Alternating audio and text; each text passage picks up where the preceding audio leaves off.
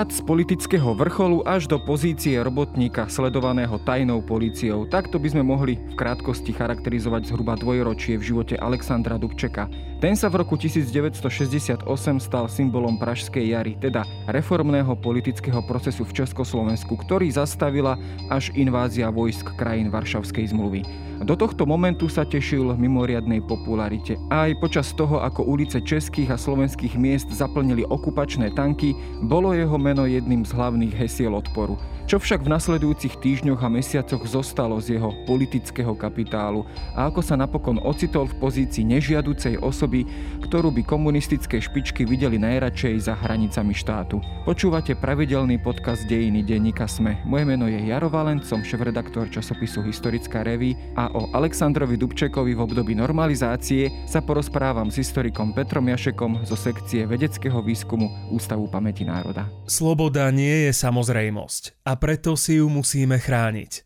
Tento podcast a poďakovanie všetkým ľuďom, ktorí pomáhajú šíriť hodnoty slobody, vám pri príležitosti spomienky na 17. november 1989 prináša férová nadácia O2. Myslím si, že akčný program dáva dostatočnú platformu každému, kto to poctivo a statočne myslí, i s demokraciou, ale socialistickou. Kto to myslí poctivo a stotočne s Československou republikou, ale socialistickou republikou. Že sa môže k tomuto pripojiť každý, kto chce. Ono je to naozaj trošku netradičná téma, pretože o Dubčekovi väčšinou počúvame v období Pražskej jary na tom politickom vrchole a potom ako keby prestrih 20 rokov a zrazu sa objavuje na tribúnach e, počas Nežnej revolúcie. Čiže toto 20 ročie je naozaj zaujímavé, najmä pokiaľ hovoríme o tom období rokov 68, 69 až 70. Ako keď by sme si tak na začiatku charakterizovali ten politický pád, mohli by sme ho nazvať ako strmý politický pád, jednoducho, ktorý bol vynútený nedôverou, predovšetkým eh, v očiach Moskvy. Je to naozaj tak, ako hovoríš, to vnímanie Alexandra Dubčeka ako symbola proste Pražskej jary roku 1968, socializmu s ľudskou tvárou sa do takej miery vrilo do, dalo by sa povedať, že národnej alebo kolektívnej pamäte, že skutočne ako by to obdobie po 21. auguste 1968 až do toho novembra 1989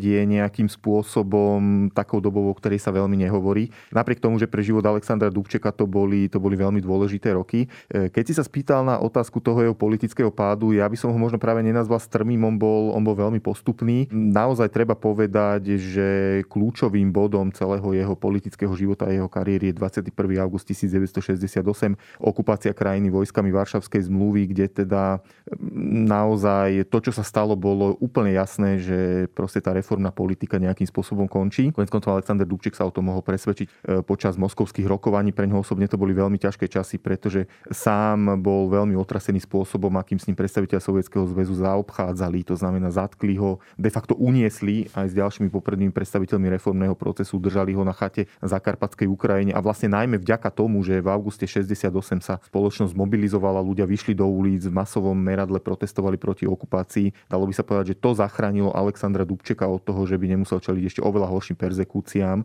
ktoré by mohli skončiť možno až politickým procesom, keby sa podaril ten pôvodný scenár a nastúpila kolaborantská vláda, než sa to v realite stalo. Takto bola, bola, vlastne ten masový odpor spôsobil tú okolnosť, že Alexander Dubček sa ešte určitú dobu v tej vrcholovej politike nejakým spôsobom udržal a tu treba povedať, že tie moskovské rokovania akoby naznačili takú politickú líniu, e, ktorou potom, ktorá charakterizovala ten pád Alexandra Dubčeka. Na jednej strane jeho určitú takú nádej, ktorá mohla byť úprimná, to asi ťažko by, by sme mal, mohli spochybniť, že sa mu podarí tie reformy udržať a aspoň niečo z nich zachrániť a možno takou politickou stratégiou postupného ústupu jednoducho ešte niečo získať. Ale na druhej strane takú politickú líniu voči nemu sformovali aj predstavitelia Sovietskeho zväzu a toho dogmatického krídla v rámci komunistickej strany, ktorí teda naozaj mali za cieľ tie reformy odstrániť a použili na to paradoxne práve Alexandra Dubčeka a veľmi podstatné obdobie sa čiastočne aj jeho autoritou zastrešovali mnohé nepopulárne opatrenia. E, o tom si samozrejme všetko poviem. Asi takým vrcholom týchto nepopulárnych opatrení je tzv. obuškový zákon zákon, ktorému sa dostaneme,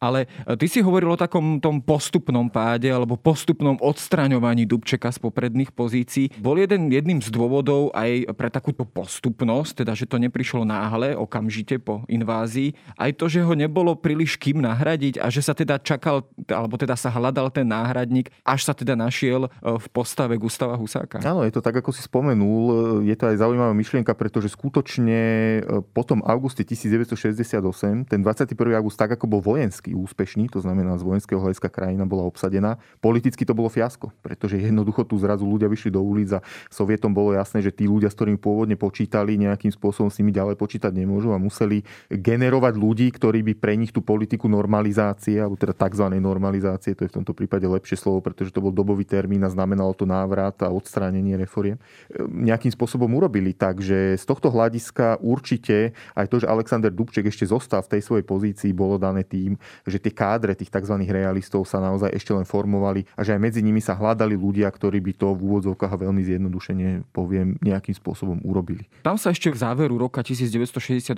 dotiahla ako keby tá jedna reforma, teda tá federalizácia alebo ústavný zákon federalizácie republiky, ktorý teda potom prišiel vlastne s novými orgánmi, ktoré ale de facto v podstate fungovali po starom. A potom na jar 1969 už vlastne Dubček odchádza z pozície vlastne prvého tajomníka Stredného e, výboru komunistickej strany a, a teda nahrádza ho e, e, Gustav Husák. Bol toto ten už definitívny zlom, kedy bolo okamžite jasné, teda, že už bude len nasledovať postupná degradácia vlastne v tej politickej hierarchii pre Alexandra Dubčeka? Ono de facto tá jeho degradácia v podstate už od toho augusta, keď sa vrátil z tej Moskvy, nejakým spôsobom pokračovala a začala možno nie priamo útokom na jeho osobu, lebo Dubček bol naozaj mimoriadne populárny a možno práve v tom auguste sa stal takým aj symbolom, tak ako si spomenul na začiatku, mnohí ľudia kričali jeho meno, tá jeho popularita v spoločnosti bola obrovská. Proste. Mnohí ľudia verili, že Dubček je ten, ktorý to ešte nejako uhrá, že to ešte nejako zvládne. No ale čo bol veľký problém, že postupne začali odstraňovať okruh jeho spolupracovníkov a čo bolo ešte horšie pre osobu Alexandra Dubčeka, a tu sa nechcem ho teraz nejako súdiť alebo odsudzovať,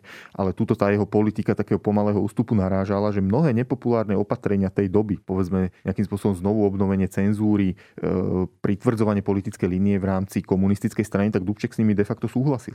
Podpísal sa pod ne. A to už hovorím, nebol len ten, to už nebol len ten obuškový zákon, ale naozaj to sa ťahlo celým rokom 68-69, pretože ten politický pád prebiehal na pozadí toho, že jednoducho, možno dneska je vo všeobecnosti taký skreslenejší pohľad na toto obdobie od 21. augusta 68 do 21.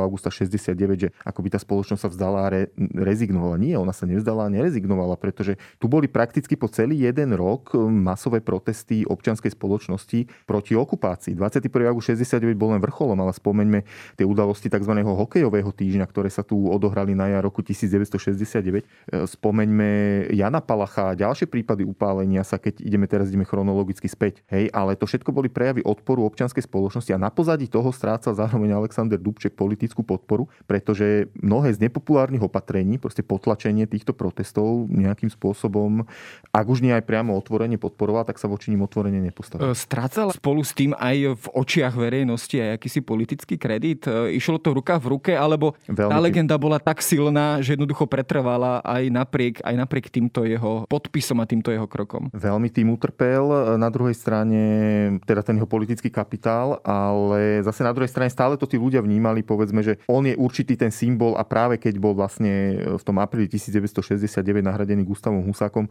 tak sa to vnímalo ako výrazný krok, akože smerom k normalizácii, že ako ľudia si trošku všímali, že tá jeho politika je veľmi opatrná, je neistá a nedosahuje dobré výsledky, ale stále tam bola akože nejaká nádej, že je tam, tak, tak je to v poriadku. A toto definitívne, ale treba povedať, zlomil ten obuškový zákon v auguste 1969. Ten prišiel vlastne po takom tom výročí okupácie, kedy sa teda ľudia opäť pustili do, do ulic, aby protestovali proti okupácii. Toto bola v podstate ako keby reakcia, ale ona bola pozoruhodne poprvé jednak pripravená. V podstate Husák okamžite vyšiel so znením takéhoto zákona, takže v podstate to asi bolo vopred pripravené. Nevychádza to, nevychádzalo to len z čiste tej reakcie na dané udalosti, výročia okupácie. A druhá vec teda, v podstate ten zákon výrazne trestal akýkoľvek prejav odporu. Dubček sa častokrát vyhováral, že ho v podstate len podpísal, že zaň ani nehlasoval, že ho iba podpísal a že ho v podstate musel podpísať. Bolo to naozaj tak, alebo mohol v tej svojej pozícii prejaviť akýsi vzdor a predsa len sa proti tomu postaviť? 21. august 1969, teda rok po okupácii, je naozaj veľmi tmavým a čiernym dátumom v živote spoločnosti v Čechách a na Slovensku a pre Alexandra Dubčeka aj z politického hľadiska ja by som to možno hodnotil svojím spôsobom, nechcem použiť slovo, že fiasko, ale no, môžem použiť slova samotného Alexandra Dubčeka, ktoré uviedol v pamätiach, keď hovoril o tomto období, že to bola najväčšia politická chyba v jeho živote.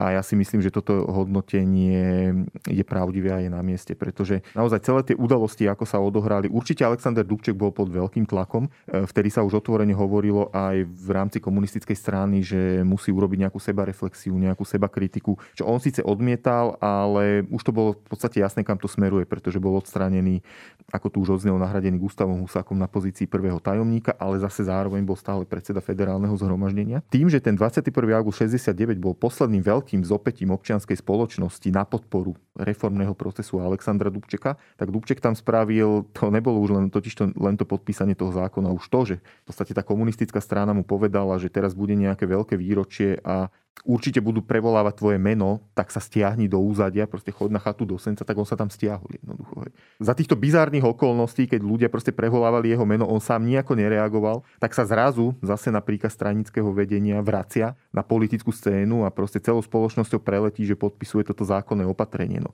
Samozrejme, keď sa pýtame, či musel alebo nemusel, no vo svojom princípe nemusel. A myslím si, že si z toho sám bol veľmi dobre vedomý a preto hovoril, že to bola jeho veľká politická chyba. Ale zase Málo politikov si dokáže priznať svoju chybu, ale tým teraz nejdem ospravedlňovať toto jeho chovanie, pretože ako štátnik a ako symbol nádeje, ktorou proste tá spoločnosť bola prestúpená v roku 68 a tú nádej stotožňovali s jeho menom, tak toto bola veľká chyba. Prezidenta republiky Ludvíka Svobodu, Alexandra Dubčeka, Josefa Smrkovského a Oldřicha Černíka přivítali Bratislavané s tak spontánní srdečností, jakou toto město snad ani nepamatuje.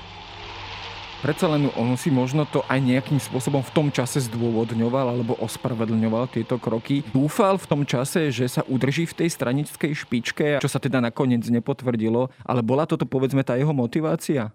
Osobne si myslím z tých dokumentov, ktoré som mal možnosť vidieť aj potom z toho neskoršieho obdobia, keď sa stal teda československým veľvyslancom v Turecku, tak ja si myslím, že on tu nádej mal jednoducho.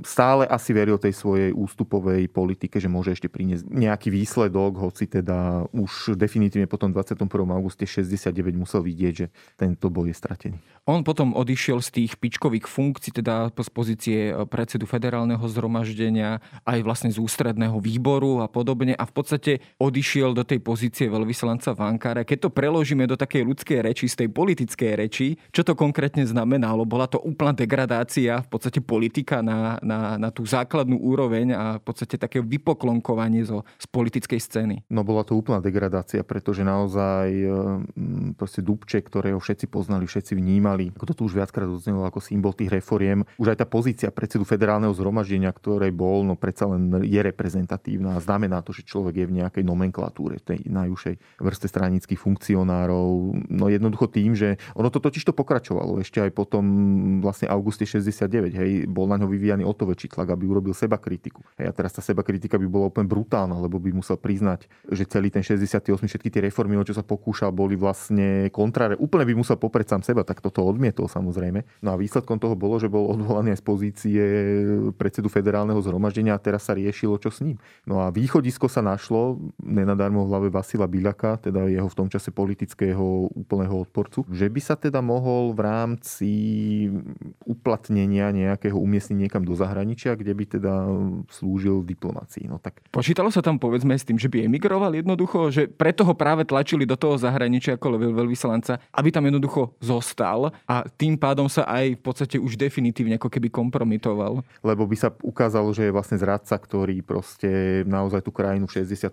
priviedol do nejakého rozkladu, hej, prišli tu zachrániť sovietské vojska, tá internacionálna pomoc nám pomohla, pozrite sa, zradca nás opustil. Hej. Čiže samozrejme sa s tým počítalo, aj sa to ponúkalo, pretože Dubček bol na západe veľmi známy a populárny a nepochybne ten československý komunistický režim musel vedieť o tom, že že ponuky emigrovať dostane, ale tak pre Alexandra Dubčeka e, toto nebola cesta, ale treba povedať, že už vôbec to, ako s ním vtedy zaobchádzali, e, znova by sme si mohli položiť otázku, že prečo si to vôbec nechal, prečo sa teda radšej už rovno vtedy nestiahol a pristúpil na túto hru, pretože tie vyslania, ktoré mu ponúkali, no tak naozaj krajiny ako Ghana alebo aj Turecko sú... Aj v tej diplomatickej reči v tom čase asi to teda nebola bohviaká destinácia. No bol, bola to exotika jednoducho. Hej. No dneska má už Turecko oveľa iné Lepšie meno, ako malo, ako malo vtedy neporovnateľne. A navyše tam bola ešte jedna taká veľmi zaujímavá vec, že paradoxne komunistický režim, ktorý ho vyslal zastupovať Československo do jednej zo zaujímavých krajín, lebo však Turecko bolo zaujímavou krajinou, kvázi susedstve Sovietskeho zväzu a tak ďalej a tak podobne,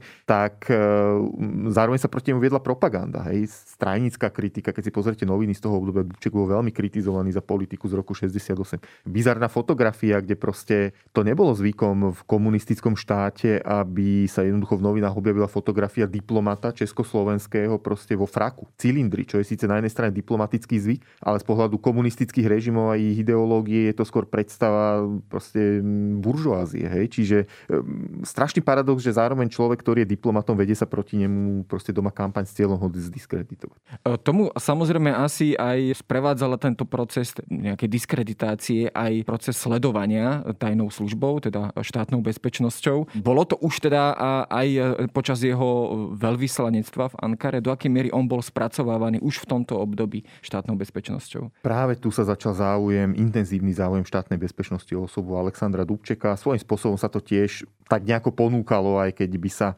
keď bol predpoklad toho režimu, že jednoducho tam môže nadviazať kontakty s nejakými západnými diplomatmi, že môže emigrovať a tak ďalej a tak podobne.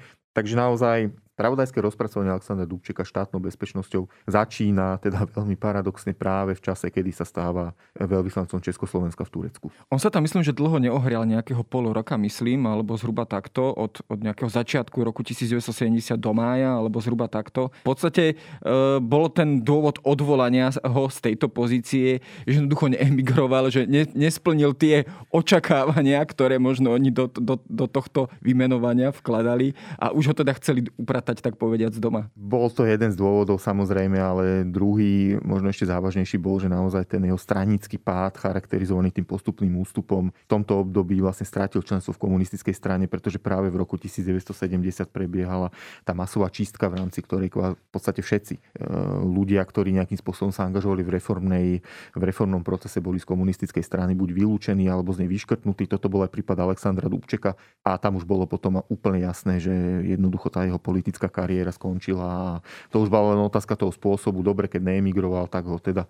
By som to možno ešte aj povedal, že dali mu v úvodzovkách poslednú šancu tým, že mu poslali list, že ho, alebo teda telegram, že teda má sa vrátiť do Československa. Na čo sa teda Alexander Dubček e, naozaj do Československa vrátil a teda, hoci podľa mňa mu už tedy muselo byť úplne jasné, že tu ho bude čakať veľmi, veľmi ťažký osud.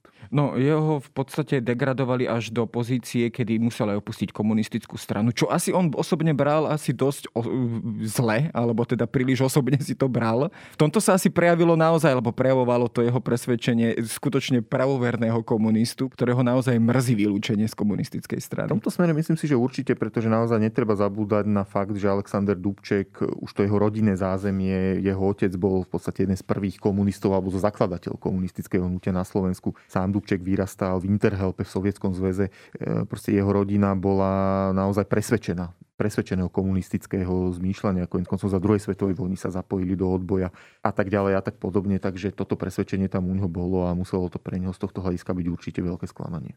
No on sa v podstate vrátil do takej úplnej pozície, z ktorej ako keby možno niekedy začínal, teda do pozície robotníka, v tomto prípade západo slovenských lesov, štátnych lesov, myslím. Bol opäť vlastne sledovaný štátnou bezpečnosťou. Ja si spomínam možno aj z tých textov, ktoré som eh, k tejto problematike čítal, že ono to niekedy vyzeralo trošku trošku bizardne, že sledovaný vlastne vedel, kto ho sleduje a tí sledovatelia vedeli, že teda vie o nich, že to malo taký skôr možno bizardný nádych. Bolo to naozaj tak, že, že, že to bola v podstate taká hra e, obidvoch strán? No bolo, pretože naozaj Alexander Dubček tým, že proste vrátil sa z toho zahraničia, tak bolo nejakým spôsobom jasné, že napriek tomu, že zostáva v nejakej pozícii robotníka, v podstate on bol úplne izolovaný. Tá štátna bezpečnosť ho sledovala, obklopila sieťou svojich tajných spolupracovníkov. To bolo dennodenné sledovanie, naozaj my si dneska, možno aj neviem predstaviť, aké hrozné psychicky náročné to muselo byť pre Alexandra Dubčeka a celú jeho rodinu, pretože niekedy ten psychologický efekt toho sledovania je ešte väčší, keď vy viete, že proste vás sledujú. Vidíte tamto auto, vidíte, že stretli ste sa s nejakým priateľom a Dubček bol populárny, to treba povedať. Čak vždy, keď sa o ňom bavíme, jednoducho jedna vec je Dubček politik a druhá vec, že on bol celý život veľmi srdečným a príjemným človekom. To znamená, že on, jeho by aj ľudia na ulici radi nejakým spôsobom zastavili, stretli, podali mu ruku a porozprávali sa s ním, ale jednoducho nemohli, pretože častokrát to stávalo... Presne tak, že prišli tí príslušníci štátnej bezpečnosti a takto Dubčeka izolovali. A toto muselo byť psychicky veľmi ťažké. Odpočúvanie telefónu, naozaj to, že proste nemáte kontakt v podstate s vonkajším svetom nejaký objektívny, že zrazu vy zistíte, že vaši kamaráti sa vás boja, že mnohí ľudí sa vás, ľudia sa vás stránia, tak toto muselo byť psychicky strašne zničujúce a samozrejme pre celú rodinu, nielen pre Alexandra Dubčeka, pretože oni boli sledovaní v podstate všetci a izolovaní. Bol teda výsledok aj taká osobná osamelosť Alexandra Dubčeka, že jednoducho bol odstrihnutý od priateľov, čo musí ten šok byť o to väčší, že ešte povedzme dva roky roky dozadu som v podstate najpopulárnejšou osobnosťou v republike a zrazu žijem v podstate izolovaný. Mal okruh nie, niekoľkých ľudí, s ktorými sa stretával? Zostal mu úzky okruh priateľov, s ktorými sa stretával a politických súputníkov, ktorí teda napriek týmto eh, hrozbám toho režimu tohto persekučného charakteru s ním neprerušili kontakt, ale naopak e, radi sa s ním stretávali a trávili s ním voľné chvíle a rozprávali sa. Ale to sa bavíme naozaj o jednotlivcoch a určite nie o nejakej kompaktnej skupine. Keby sme to napríklad porovnali s podobným niečím, čo zažívali disidenti povedzme v tom občianskom disente, neskôr povedzme signatári Charty 77, tak ten ich okruh bol určite oveľa širší ako okruh ľudí, ktorý bol okolo Alexandra Dubčeka, pretože on bol na, asi naozaj z pohľadu štátnej bezpečnosti najsledovanejšou osobou v tých rokoch 70 a 80 роков. Ну как поживаю? Если вы хорошо отсюда уйдете, будет хорошо. Я уже несколько дней не могу ни в город, никуда. Кругом полиция. Цивильно. Toto možno bude taká hypotetická otázka, ale trošku sa predsa len ponúka. Dovolili by si vtedy komunisti Dubčeka za určitých okolností aj zavrieť normálne do, e, do väzenia? Bola tam aj táto možnosť? Alebo jednoducho predsa len to bol taký silný symbol, že, že toto až, až tento krok by si jednoducho nedovolili? Ja si myslím, že by si to skôr nedovolili, pretože by to pritiahlo na Dubčeka neželanú pozornosť a takú jeho istú auru martýra by to mohlo iba posilniť a tú jeho symbolickú symbolickú hodnotu v občach verejnosti v podstate takisto posilniť. Čiže myslím si, že až do takéhoto kroku by nešli. O to viacej, že si boli vedomí, aký naozaj výrazný efekt má izolácia, do ktorej ho vlastne komunistický režim a štátna bezpečnosť dostali. Čo sa napríklad prejavovalo aj tým, že hovorili sme o 21. auguste 68, 69, pardon, ale 21. august bol po celých tých 21 rokov až do pádu komunistického režimu nejakým spôsobom pripomínaný a štátna bezpečnosť vtedy robila proste opatrenia, aby nedošlo na verejnosti proste k nejakým prejavom podpory, reforiem alebo nejakým politickým krokom. A súčasťou týchto opatrení vždycky bola aj izolácia Alexandra Dubčeka. Predsa len on aj tejto pozícii bol ako keby v určitej opozícii alebo predstavoval aký, akýsi ten opozičný svet, ale bol on v kontakte povedzme či už s Chartou 77 alebo s ďalším svetom povedzme toho, toho politického disentu, alebo jednoducho bol izolovaný a príliš, príliš do nejakého kontaktu s nimi neprichádzal. No bola to taká, keby sme to tak zveličene povedali, istá forma vnútrostranickej opozície, pretože keď máme k dispozícii... Alexander Dubček zvolil takú špecifickú formu odporu voči tomu režimu a voči svojmu prenasledovaniu, písal protestné listy. Prvýkrát sa tak viac dostal na verejnosť, vďaka tomu, že sa to podarilo prepašovať na západ, sa to volalo, že Dubček žaluje, to bolo v roku 1974 list federálnemu zhromaždeniu, kde teda vlastne písal o tých jeho persekúciách a ako sú ľudia, ktorí podporovali reformný proces nejakým spôsobom prenasledovaní, tak to samozrejme zbudilo pozornosť. Potom prišla charta 77 a to bol taký veľmi zaujímavý moment, pretože sa v nej angažovalo dosť veľa ľudí, ktorí ten reformný proces podporovali a boli teda reformnými komunistami. No a e, myslím si osobne, že Aleksandr Dubčeka sa mohlo dotknúť nejakým spôsobom, že keď už takéto niečo je, tak mnohí tí ľudia, ktorí s ním spolupracovali, za ním neprišli v tejto veci a neoslovili ho čo zase malo svoju logiku. Tým, že Dubček bol veľmi známy na západe, tak samozrejme, keby sa on stal signatárom charty, tak tá pozornosť sa upriami na neho. Ako v tej danej dobovej chvíli, či z tohto hľadiska je z pohľadu organizátorov svojím spôsobom logické, že ho nezavolali, ale určite to bola nejakým spôsobom politická chyba, pretože e, tým odpílili v úvodzovkách, to poviem minimálne, možnosť nejakej masovejšej podpory charty, charty na Slovensku a zostala potom, no nechcem povedať, že izolovaná, ale naozaj to boli skôr desiatky jednotlivcov, ktorí... Bolo to možno aj tým, že predsa len, uh, síce boli v nej nej prítomní e, tí reformní komunisti, ale predsa len už to nové opozičné hnutie v Československu počas normalizácie jednoducho už, už jednoducho nepresadzovalo alebo e, nechcelo presadiť socializmus s ľudskou tvárou, ale jednoducho demokraciu ako takú, že jednoducho tam bol aj už tá politická orientácia niekde inde v porovnaní s Alexandrom Dubčekom. No, keď si zoberieme tie protestné listy Alexandra Dubčeka, chceli by, ktoré teda písal v podstate po celé to obdobie 70. a 80.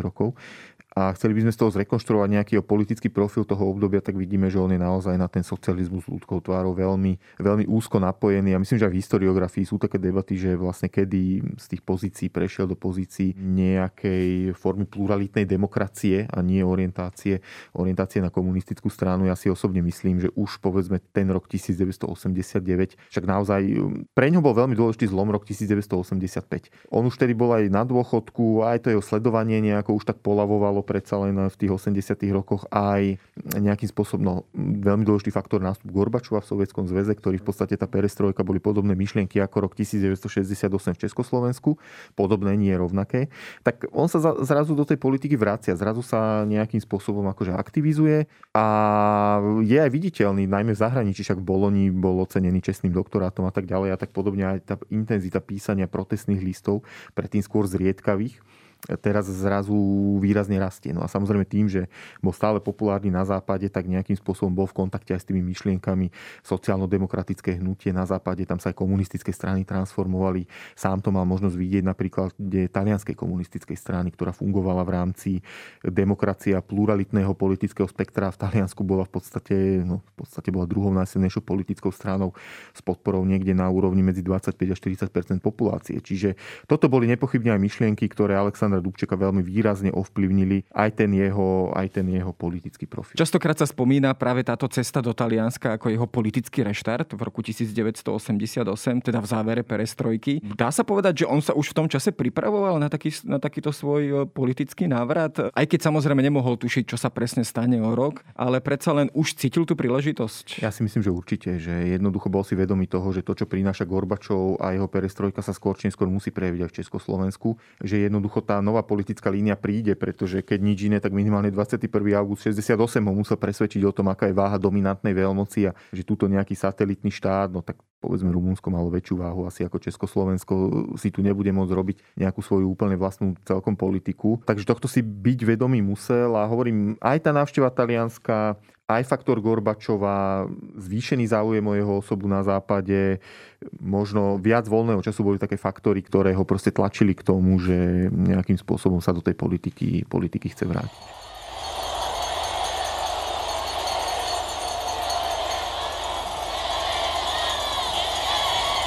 Na záver samozrejme to už sa nachádzame v roku 1989 eh, v čase Nežnej revolúcie. Tá vyniesla potom na ten politický vrchol nie Alexandra Dubčeka, ale na tú úplnú špicu, to je do pozície prezidenta republiky Václava Havla. Čo pre Alexandra Dubčeka častokrát sa toto pripomína, alebo častokrát sa to skloňuje tento moment, eh, čo bolo pre neho teda údajne veľké sklamanie. Je to možno aj dôkaz toho, že predsa len ten eh, Dubček bol mentálne stále v tom 68 aj na tribúnach počas Nežnej revolúcie, že jednoducho revolúcia pre neho v roku 1989 bola v podstate stále iba návratom k tomu, čo on teda presadzoval, čo si predstavoval, teda socializmus s ľudskou tvárou. Áno, tak dá sa na to pozrieť aj takto, ale znova teraz by som trošku z pohľadu Alexandra Dubčeka sa na to pozrel. Po tom, čo zažil v tých rokoch normalizácie, po tom, čo aj pracoval, ako sme si povedali v tých 80 rokoch na tom, aby sa do politiky vrátil a potom, čo hlavne vystúpil na tribúne a teda teraz zrazu videl, že ako by sa vrátil vrátil do augusta 68, že je veľmi populárny, že ľudia mu tlieskajú.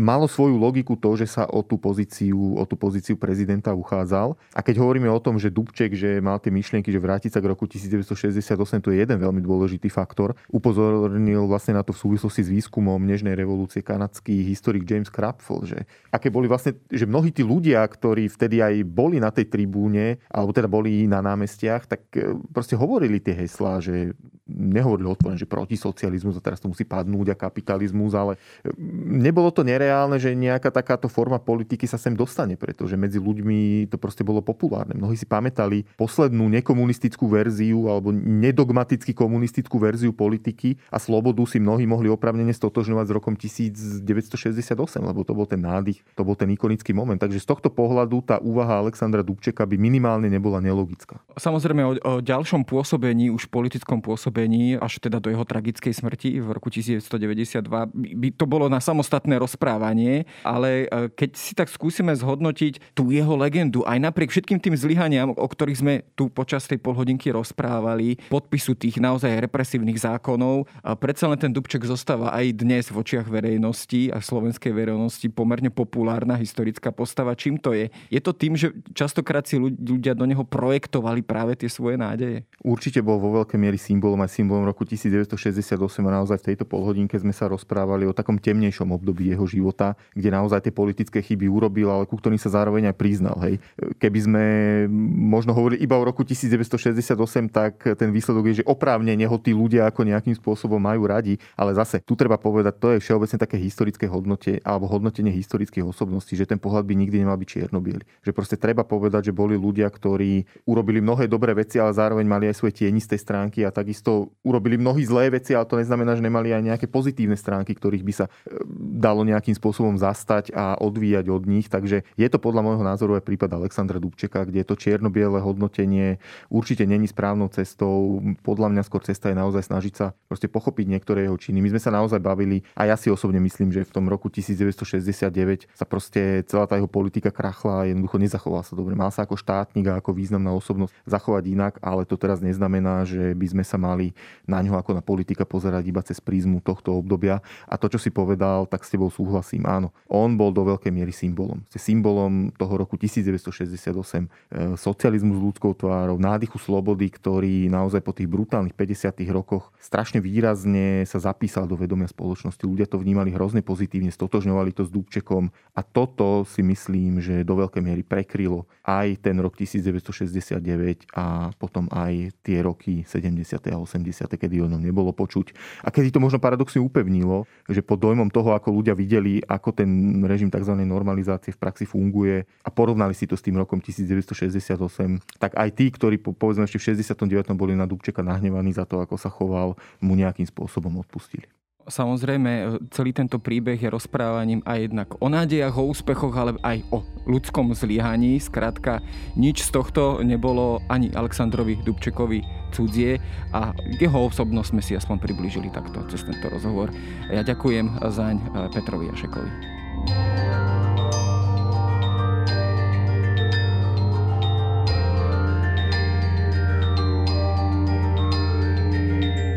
To je na dnes všetko. Počúvali ste Dejiny, týždenný podcast denníka Sme a historickej reví. Podcast Dejiny vychádza každý týždeň v nedelu. Prihláste sa na jeho odoberanie vo svojej podcastovej mobilnej aplikácii na platformách Google Podcasty, Apple Podcasty alebo v službe Spotify. Všetky diely nájdete aj na adrese sme.sk lomka dejiny alebo historickareví.com. Ak sa vám podcast páči, môžete ho ohodnotiť. Ak mi chcete poslať pripomienku, môžete sa pridať do podcastového klubu denníka Sme na Facebooku alebo mi poslať mail na adresu jaroslav.valent zavináč petitpress.sk Ja som Jaro Valent a na tvorbe tohto podcastu sa podielal aj Viktor Hlavatovič.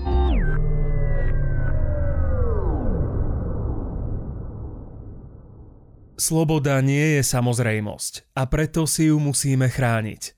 Tento podcast a poďakovanie všetkým ľuďom, ktorí pomáhajú šíriť hodnoty slobody, vám pri príležitosti spomienky na 17. november 1989 prináša férová nadácia O2.